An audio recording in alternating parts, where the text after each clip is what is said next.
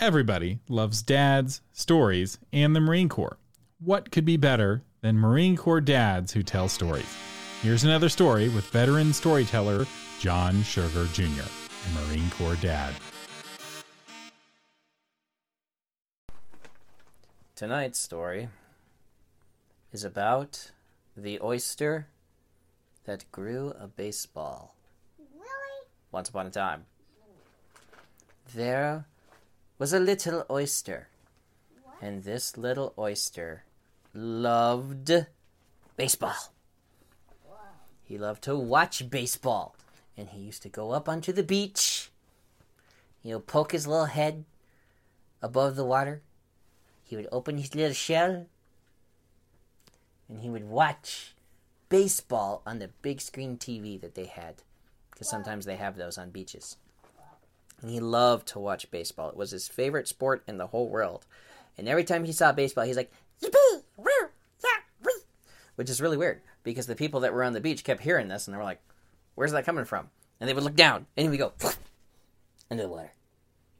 Stealth mode. He would come back up. Woo! Yeah! Wee! Wee! Someone else would look under the water. And no one knew that this little oyster loved baseball. Well, you guys know what oysters do, right? Sometimes when sand gets into an oyster's shell, it really irritates the oyster. And so they start to cover it with slime. And they cover it with more and more and more and more slime, and it hardens into a pearl. Well, this little oyster got some sand in his shell, but it was special sand.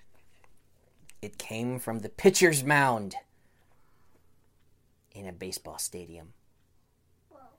And so he was like, ah. It was like sand in his brain, you know? Ah. And so he started, and he started covering it, and covering it, and covering it with his slime. And it hardened. And he covered it with some more slime. And it hardened. And he covered it with more slime. And it hardened. And it got bigger and bigger, and bigger and bigger. But it kept getting bigger. Like mostly pearls, you know, they can get about that big, you know, maybe, eh, eh, maybe like me. All right? It kept growing and growing and growing and growing. It kept covering it more and more slime. And all the other oysters came to look at him and they were like, oh my goodness. Fred, because I guess his name is Fred now. Fred, that's a baseball. He's like, because he can't really talk because now he has a giant baseball in his mouth.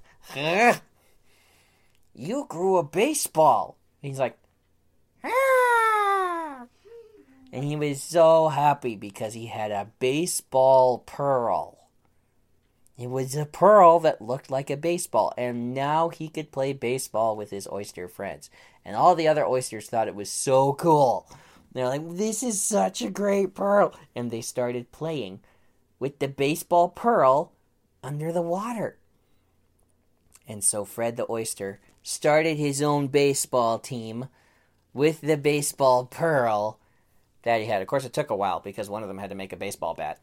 So he like got a splinter into his little oyster and he covered it with slime, covered it with slime. And this took like, you know, six years. And they grew a pearl baseball bat. And that is what they would hit their baseball pearl around with. And Fred the oyster was happy because he started the Oyster Baseball League with the baseball that he grew. The end. That was another story with John Sugar Jr., a Marine Corps dad. Check the show notes for links to his Patreon and website at creativegrumbles.com.